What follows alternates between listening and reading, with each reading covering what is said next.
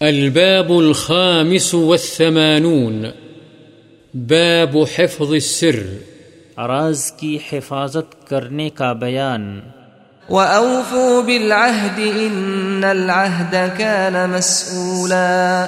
اللہ تعالی نے فرمایا اور عہد کو پورا کرو یقیناً عہد کی بابت پوچھا جائے گا. وعن أبي سعيد الخدري رضي الله عنه قال قال رسول الله صلى الله عليه وسلم إن من أشر الناس عند الله منزلة يوم القيامة الرجل يفضي إلى المرأة وتفضي إليه ثم ينشر سرها۔ رواه مسلم۔ حضرت ابو سعید خدری رضی اللہ عنہ سے روایت ہے رسول اللہ صلی اللہ علیہ وسلم نے فرمایا، قیامت کے روز اللہ کے ہاں سب سے بدتر مرتبے والا وہ شخص ہوگا جو اپنی عورت سے ملاپ کرے اور عورت اس سے ملاپ کرے، پھر وہ راز کو پھیلائے یعنی دوستوں میں مزے لے لے کر بیان کرے۔ مسلم۔ وعن عبد الله بن عمر رضي الله عنهما أن عمر رضي الله عنه حين تأيمت بنته حفصة قال، لقيت عثمان بن عفان رضي الله عنه، فعرضت عليه حفصة، فقلت، إن شئت أنكحتك حفصة بنت عمر. قال، سأنظر في أمري. فلبثت ليالي ثم لقيني فقال، قد بدا لي ألا أتزوج يومي هذا. فلقيت أبا بكر الصديق رضي الله عنه، فقلت، إن شئت أنكحتك حفصة بنت عمر. فصمت أبو بكر رضي الله عنه، فلم يرجع إلي شيئا. فكنت عليه أوجد مني على عثمان فلبثت ليالي ثم خطبها النبي صلى الله عليه وسلم فأنكحتها إياه فلقيني أبو بكر فقال لعلك وجدت علي حين عرضت علي حفصة فلم أرجع إليك شيئا قلت نعم. قال، فإنه لم يمنعني أن أرجع إليك فيما عرضت علي، إلا أني كنت علمت أن النبي صلى الله عليه وسلم ذكرها، فلم أكن لأفشي سر رسول الله صلى الله عليه وسلم. ولو تركها النبي صلى الله عليه وسلم لقبلتها. رواه البخاري. قوله تأيمت، أي صارت بلا زوج، وكان زوجها توفي رضي الله عنه. وجدت، غضبت.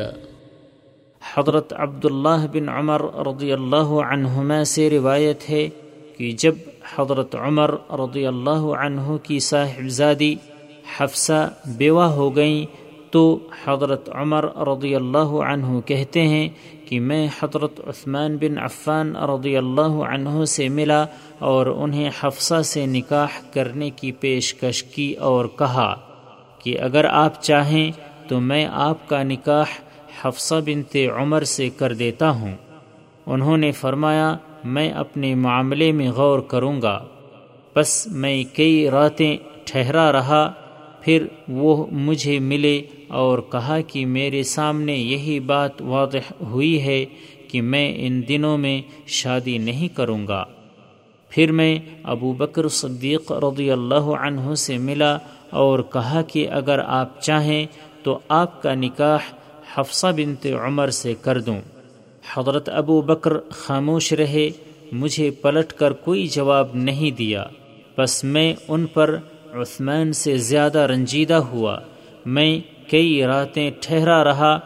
پھر نبی اکرم صلی اللہ علیہ وسلم نے حفصہ کے لیے نکاح کا پیغام بھیجا۔ تو میں نے حفصہ کا نکاح آپ سے کر دیا۔ پھر مجھے ابو بکر رضی اللہ عنہ ملے۔ تو انہوں نے فرمایا اے عمر، شاید تم مجھ سے رنجیدہ ہوئے۔ جب تم نے میرے لیے حفصہ سے نکاح کی پیشکش کی تھی، تو میں نے تمہیں پلٹ کر کوئی جواب نہیں دیا تھا۔ حضرت عمر رضی اللہ عنہ فرماتے ہیں، میں نے کہا ہاں۔ ابو بکر رضی اللہ عنہ نے فرمایا، جب تم نے مجھے پیشکش کی تھی، تو میرے لیے تمہیں جواب دینے میں صرف یہ بات مانع۔ یعنی رکاوٹ ہوئی کہ میں جانتا تھا کہ نبی صلی اللہ علیہ وسلم نے حفصہ کے ساتھ نکاح کرنے کا ذکر فرمایا تھا۔ اس لیے میں رسول اللہ صلی اللہ علیہ وسلم کے راز کو ظاہر کرنا نہیں چاہتا تھا۔ ہاں اگر رسول اللہ صلی اللہ علیہ وسلم یہ ارادہ ترک فرما دیتے تو میں حفصہ کے ساتھ نکاح کرنے کی پیشکش یقیناً قبول کر لیتا، بخاری۔ وعن عائشة رضي الله عنها قالت كن أزواج النبي صلى الله عليه وسلم عنده، فأقبلت فاطمة رضي الله عنها تمشي ما تخطئ مشيتها من مشية رسول الله صلى الله عليه وسلم شيئا. فلما رآها رحب بها وقال، مرحبا بابنتي، ثم أجلسها عن يمينه أو عن شماله، ثم سارها، فبكت بكاء شديدا. فلما رأى جزعها سارها الثانية فضحكت. فقلت لها، خصك رسول الله صلى الله عليه وسلم من بين نسائه بالسراء، ثم أنت تبكين؟ فلما قام رسول الله صلى الله عليه وسلم سألتها ما قال لك رسول الله صلى الله عليه وسلم؟ قالت، ما كنت أفشي على رسول الله صلى الله عليه وسلم سرا. فلما توفي رسول الله صلى الله عليه وسلم قلت، عزمت عليك بمالي عليك من الحق. لما حدثتني ما قال لك رسول الله صلى الله عليه وسلم فقالت، أما الآن فنعم. أما حين سارني في المرة الأولى، فأخبرني أن جبريل كان يعارضه القرآن في كل سنة مرة أو مرتين. وأنه عارضه الآن مرتين وإني لا أرى الأجل إلا قد اقترب فاتق الله واصبري فإنه نعم السلف أنا لك فبكيت بكاء الذي رأيت فلما رأى جزعي سارني الثانية فقال يا فاطمة أما ترضين أن تكوني سيدة نساء المؤمنين أو سيدة نساء هذه الأمة فضحكت ضحك الذي رأيت متفق عليه حضرت عائشہ رضی اللہ عنہا سے روایت ہے کہ نبی اکرم صلی اللہ علیہ وسلم کے پاس آپ کی تمام بیویاں موجود تھیں کہ حضرت فاطمہ رضی اللہ عنہ تشریف لے آئیں۔ ان کی چال اور رسول اللہ صلی اللہ علیہ وسلم کی چال میں کوئی فرق نہیں تھا۔ جب آپ نے انہیں دیکھا تو انہیں خوش آمدید کہا اور فرمایا، میری بیٹی کو خوش آمدید ہو۔ پھر انہیں اپنی دائیں یا بائیں جانب بٹھایا اور ان کے ساتھ رازدارانہ انداز میں باتیں کیں۔ جس سے وہ خوب روئیں۔ بس جب آپ نے ان کی گھبراہٹ دیکھی تو دوبارہ چپکے سے ان سے بات کی جس سے وہ خوش ہو کر ہنس پڑیں۔ میں نے حضرت فاطمہ رضی اللہ عنہ سے کہا، رسول اللہ صلی اللہ علیہ وسلم نے اپنی بیویوں کے درمیان اپنے راز کے لیے تمہیں خاص کیا اور پھر بھی تم روتی ہو۔ بس جب رسول اللہ صلی اللہ علیہ وسلم مجلس سے اٹھ کر چلے گئے تو میں نے فاطمہ سے پوچھا، تم سے رسول اللہ صلی اللہ علیہ وسلم نے کیا فرمایا؟ انہوں نے جواب دیا، میں رسول اللہ صلی اللہ علیہ وسلم کے راز کو فاش کرنے والی نہیں ہوں۔ جب رسول اللہ صلی اللہ علیہ وسلم وفات پا گئے تو میں نے حضرت فاطمہ سے کہا میرا تم پر بحیثیت ماں کے جو حق ہے، میں اس کے حوالے سے تمہیں قسم دے کر پوچھتی ہوں کہ مجھے بتلاؤ کہ تم سے رسول اللہ صلی اللہ علیہ وسلم نے کیا بات کی تھی۔ تو حضرت فاطمہ رضی اللہ عنہ نے کہا ہاں اب بتلاتی ہوں۔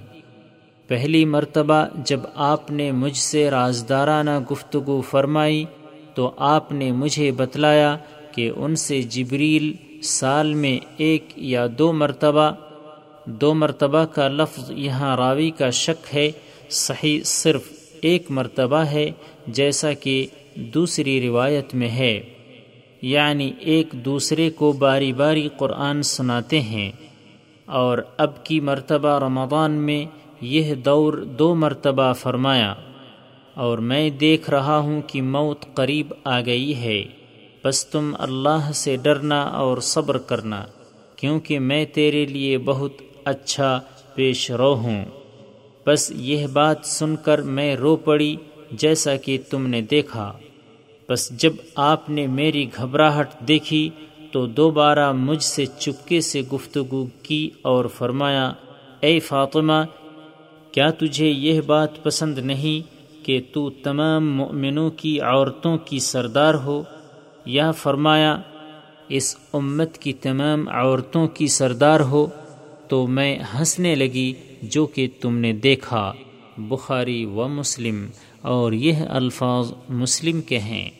وعن ثابت عن انس رضی اللہ عنہ قال أتى علي رسول الله صلى الله عليه وسلم وأنا ألعب مع الغلمان، فسلم علينا، فبعثني إلى حاجة، فأبطأت على أمي، فلما جئت قالت ما حبسك؟ فقلت بعثني رسول الله صلى الله عليه وسلم لحاجة. قالت، ما حاجته؟ قلت، إنها سر. قالت، لا تخبرن بسر رسول الله صلى الله عليه وسلم أحدا. قال أنس، والله لو حدثت به أحدا لحدثتك به يا ثابت. رواه مسلم وروى البخاري بعضه مختصرا. حضرت ثابت، حضرت انس رضی اللہ عنہ سے روایت کرتے ہیں، حضرت انس کہتے ہیں کہ میرے پاس رسول اللہ صلی اللہ علیہ وسلم تشریف لائے جبکہ میں بچوں کے ساتھ کھیل رہا تھا۔ بس آپ نے ہم کو یعنی بچوں کو سلام کیا اور مجھے ایک کام کے لیے بھیج دیا، چنانچہ مجھے اپنی ماں کے پاس آنے میں دیر ہو گئی۔ بس جب میں آیا تو والدہ نے پوچھا، تجھے کس چیز نے روک لیا تھا؟ میں نے کہا، مجھے رسول اللہ صلی اللہ علیہ وسلم نے کسی کام کے لیے بھیج دیا تھا۔ انہوں نے پوچھا، وہ کیا کام تھا؟ میں نے کہا، ایک راز ہے۔ والدہ نے فرمایا ٹھیک ہے، رسول اللہ صلی اللہ علیہ وسلم کا راز کسی کو مت بتلانا۔ حضرت انس رضی اللہ عنہ نے فرمایا، اللہ کی قسم، اگر وہ راز کسی کو بیان کرنا ہوتا تو اے ثابت، میں تجھ سے ضرور بیان کرتا۔ مسلم